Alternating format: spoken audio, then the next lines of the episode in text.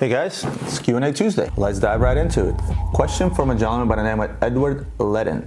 Hello Roman, love your videos and the work you put into them. Thank you. It is indeed a lot of work to do this, by the way.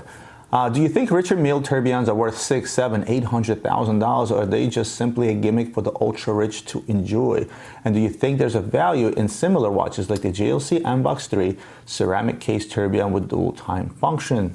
You first have to define ultra rich. Is ultra rich somebody that's worth a million dollars, $10 million, or a billion dollars? I mean, for somebody to buy an $800,000 watch, this is his last $800,000, he's probably an idiot. My personal opinion, unless you're worth at least $20 million, you have no business of putting a six, $700,000 watch on your wrist. Two, it can actually be both. It can be a gimmick for the ultra rich because, face it, $20 million, you are ultra rich. And considering the Richard Mille is like the hottest thing out right now between quote unquote the ultra rich because, you know, their entry level model watches, they start at 100 100 grand. An average Joe watch collector is not going to be able to buy one of those, especially considering the fact that the tourbillon that you mentioned from Jaeger trades way under $100,000. Somebody that has a lot of money, doesn't know what to do with it, will buy themselves that watch as a toy indeed for the ultra rich. Same as a guy who's worth millions of dollars can buy himself a Bugatti or an expensive Lamborghini or a Ferrari. However, there's a type of guys that buy it again for the show effect, the fact that they got you money and they just throw around and they buy whatever is hot and whatever they see in the magazine or whatever they see their other ultra rich friends wearing. Or there's other guys that will spend that kind of money with the appreciation of the work that goes into these pieces. A lot of people think that Richard Mille is overpriced, and indeed he is a bit overpriced. I'm not going to argue with it, but he does justify his watchmaking. If you look at some of his tourbillons, I'm not going to get into the complications of all of them. Perhaps I'll do a what's on my desk on that. But if you literally just go on his website and you read about some of his high complicated pieces, what the watches actually do, what kind of innovation goes in them, what kind of a process they go through when they're actually making those watches, how long it takes, you may understand why he's charging such a high ticket price for those. Remember, Richard Mille is not spitting out even a hundred of these eight, seven hundred thousand dollar watches a year. He's maybe making 20 pieces a year that are in that price range. And the reason for that is because they're highly complex. He wants to make them highly exclusive. So therefore, odds are if you buy one of these super exclusive pieces, you'll be hard pressed to find another person in the room, anywhere in the world, wearing the same exact watch. And that's what makes them so exclusive. At the end of the day, as they say, it's all relative. If you're someone that's worth $300 million, and let's say you're a gambler, and you go into the casino, you're not going to go to the $25 uh, blackjack table or $5 blackjack table. You're going to go into the high rollers room and you're going to bet $500 to $1,000 a hand.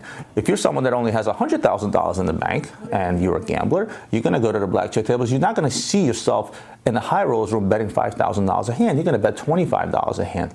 End result is the same if you think about it. The excitement of gambling for those that like to gamble is going to be the same for the guy playing at $25 table and the same guy that's playing at the $5,000 hand table. The result is exactly the same, but the guy that plays in the high rollers room betting $5,000 a hand will not have as much excitement at the 10 or $25 table. It's all relative to the amount of money that you're worth and how much you're willing to part with in order to buy yourself an expensive toy that you're going to cherish, enjoy, and wear. Hope that helps. Here's a good question from a gentleman whose question I've answered before. Hello, Kuba. How are you? Thank you for all your questions. I actually really, really dig them.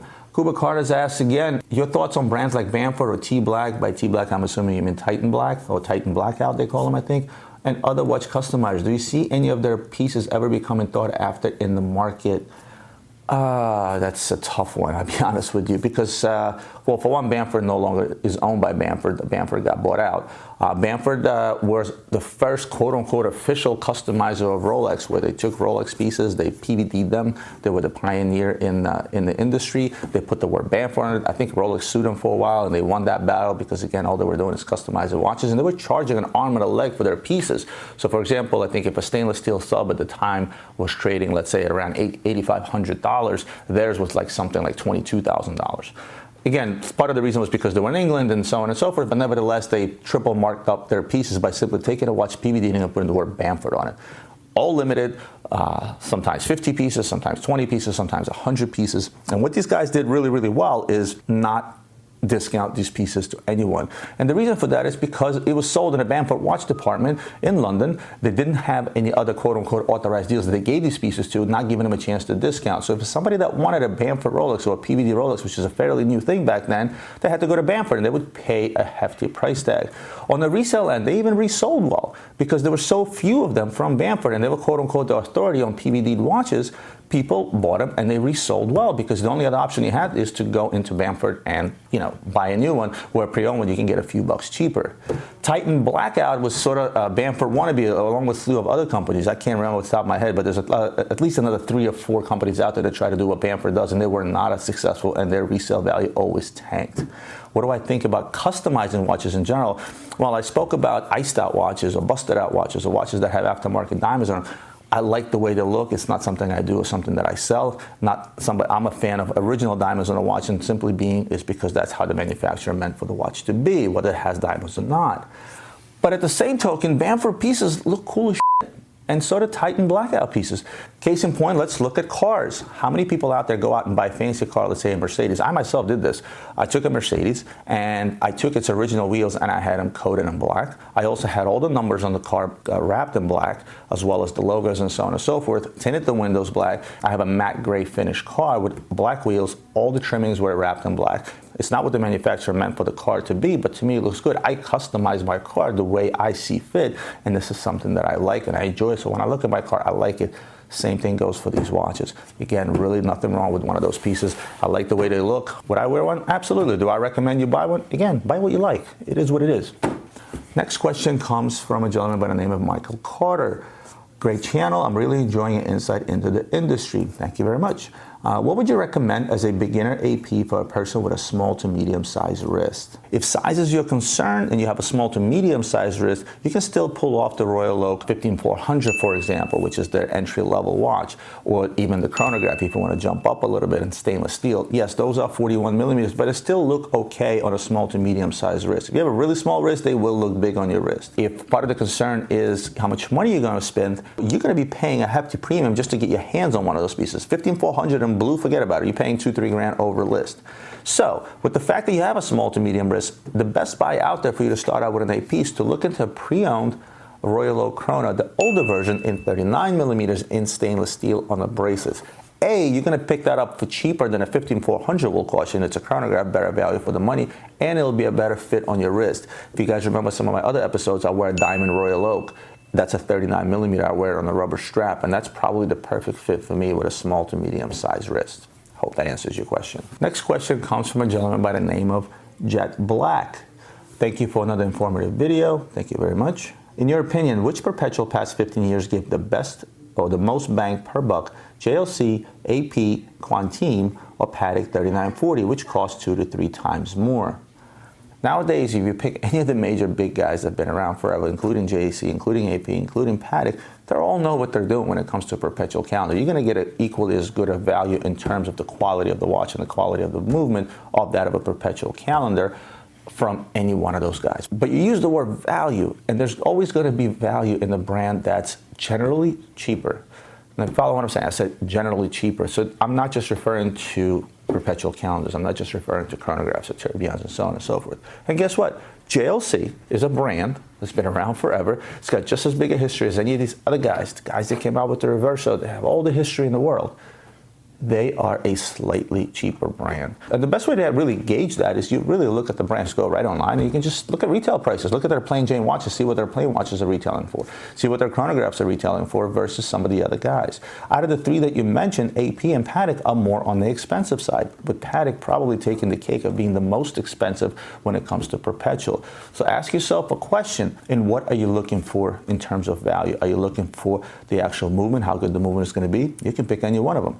If you looking in terms of monies, go with the brand like JLC because JLC is generally going to be a lot less expensive. Plus, don't forget popularity in terms of discount and so on and so forth. If you're looking on the secondary market, and I assume you are because you asked me about the Patek 3940, that was, was discontinued probably about uh, 10 years ago at this point.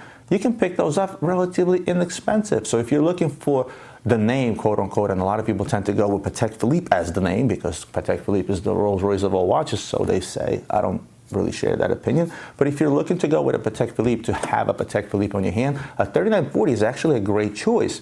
It's a watch that was hot for a while when prior, I think, to 2008 when everything crashed. 3940s were trading upwards of 70, 80,000 dollars. Where today you can pick it up around 30, sometimes even under on the secondary market.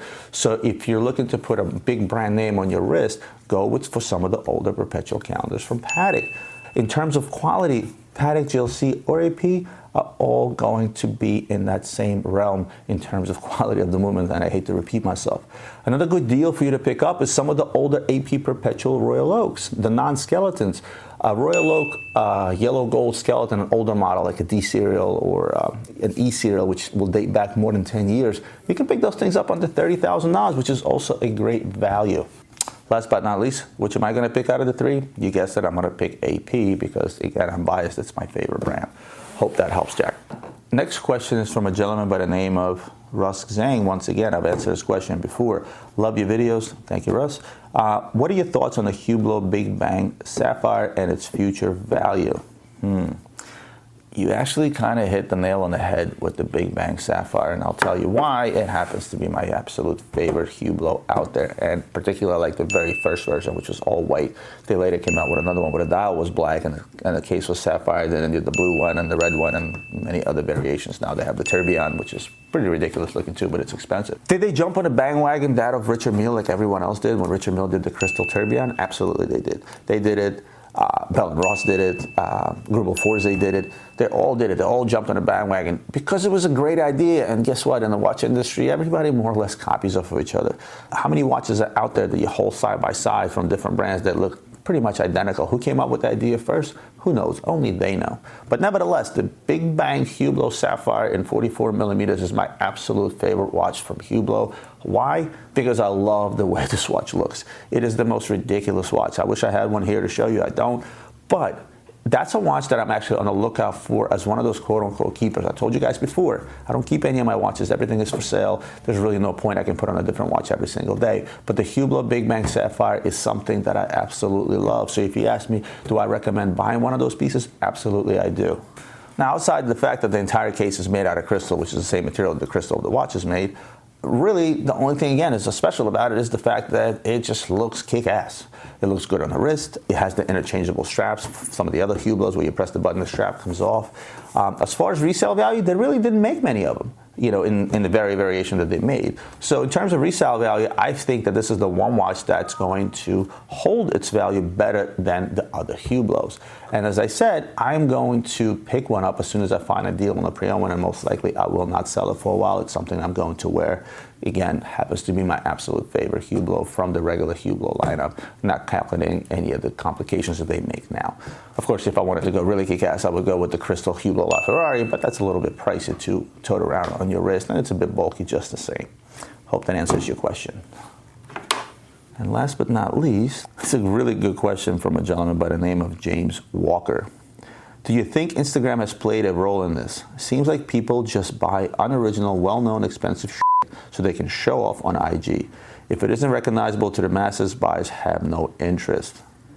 You're absolutely right for about 10 to 15% of the watch buyers out there those that have money to throw around, they have nothing better to do, they look at Instagram or other social media and they're absolutely influenced by it. My own Instagram account, if you guys don't follow me, I have 40 some thousand followers. You have no idea how many times I take a snapshot of something on my wrist and five minutes later I get 15 DMs, 15 phone calls on WhatsApp saying, oh, I like this watch, I like the way it looks, I want one too.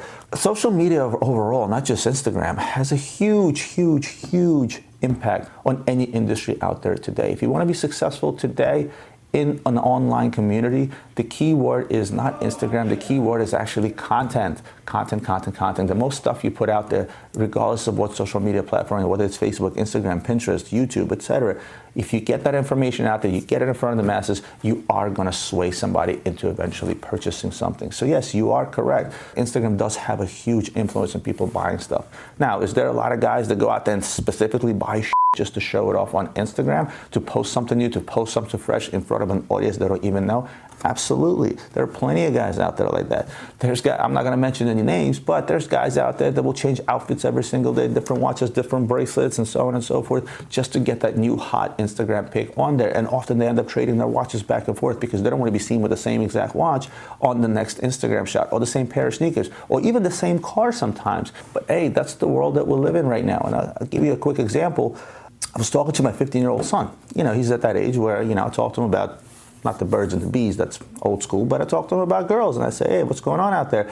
let me ask you a question. This was just the other day. I said, if you're gonna approach a girl today, like what do you do? Like back in the day when you know when I was your age, I would approach the girl in school, I would talk to her and so on and so forth. Uh, he's like, we don't do that now. I'm like, what do you mean? You don't, if you like somebody, you don't walk up to them and talk to them? He's like, no. It's like, so what do you do? He's like, oh, I'll send her a Snapchat or something or, or a DM on Instagram. I'm like, really? That seems a little bit impersonal. He's like, Dad, you're a little old fashioned. This is how it's done nowadays. And this is exactly what's happening with not just the watch industry, but every other industry. Everything is online, everything is in your face. There's people out there trying to impress people they don't even know on a social media platform. And sometimes they do it by spending an enormous amount of money, which they have and sometimes don't even have to spend. As sad as that sounds, it is true. So hopefully that gives you a little insight on my opinion on that. Well, guys, that's it for me today. Uh, last but not least, I'm going to show you what's on my wrist. And today I'm wearing the Santos 100 in PVD. Now, a bit of a break from the norm for me. I'm usually wearing APs and other clunky watches. Well, for one, this is a clunky watch. The Santos 100 is a very clunky watch in comparison to some of its predecessors, which were tiny. But why am I wearing this particular watch? Yeah, you guys know I love history. And you know what? The history of Cartier Santos is just as special as the watch itself. Uh, Louis Cartier, grandson to the founder of Cartier Company, he developed the Santos in 1904, 100, more than 100 years ago. And it was inspired by the Brazilian aviator Alberto Santos Dumont, I guess was the guy's name, whose name is represented on both Cartier Santos and the Cartier Santos Dumont. Anytime I get a chance to wear a little bit of history on my hand, I always will. This watch is also made out of titanium. It's PVD coated, which is, I like the way it actually physically looks aesthetically. It's also relatively inexpensive to the watches I normally wear. That's it for me today, guys. Thank you once again for tuning in. Uh, thank you for all your questions. Please keep those questions coming. They make these videos possible. If it's not for your questions, I really don't have anything to talk about. Well, I shouldn't say that. I always have something to talk about. But do keep the questions coming. And I'll see you guys next Tuesday.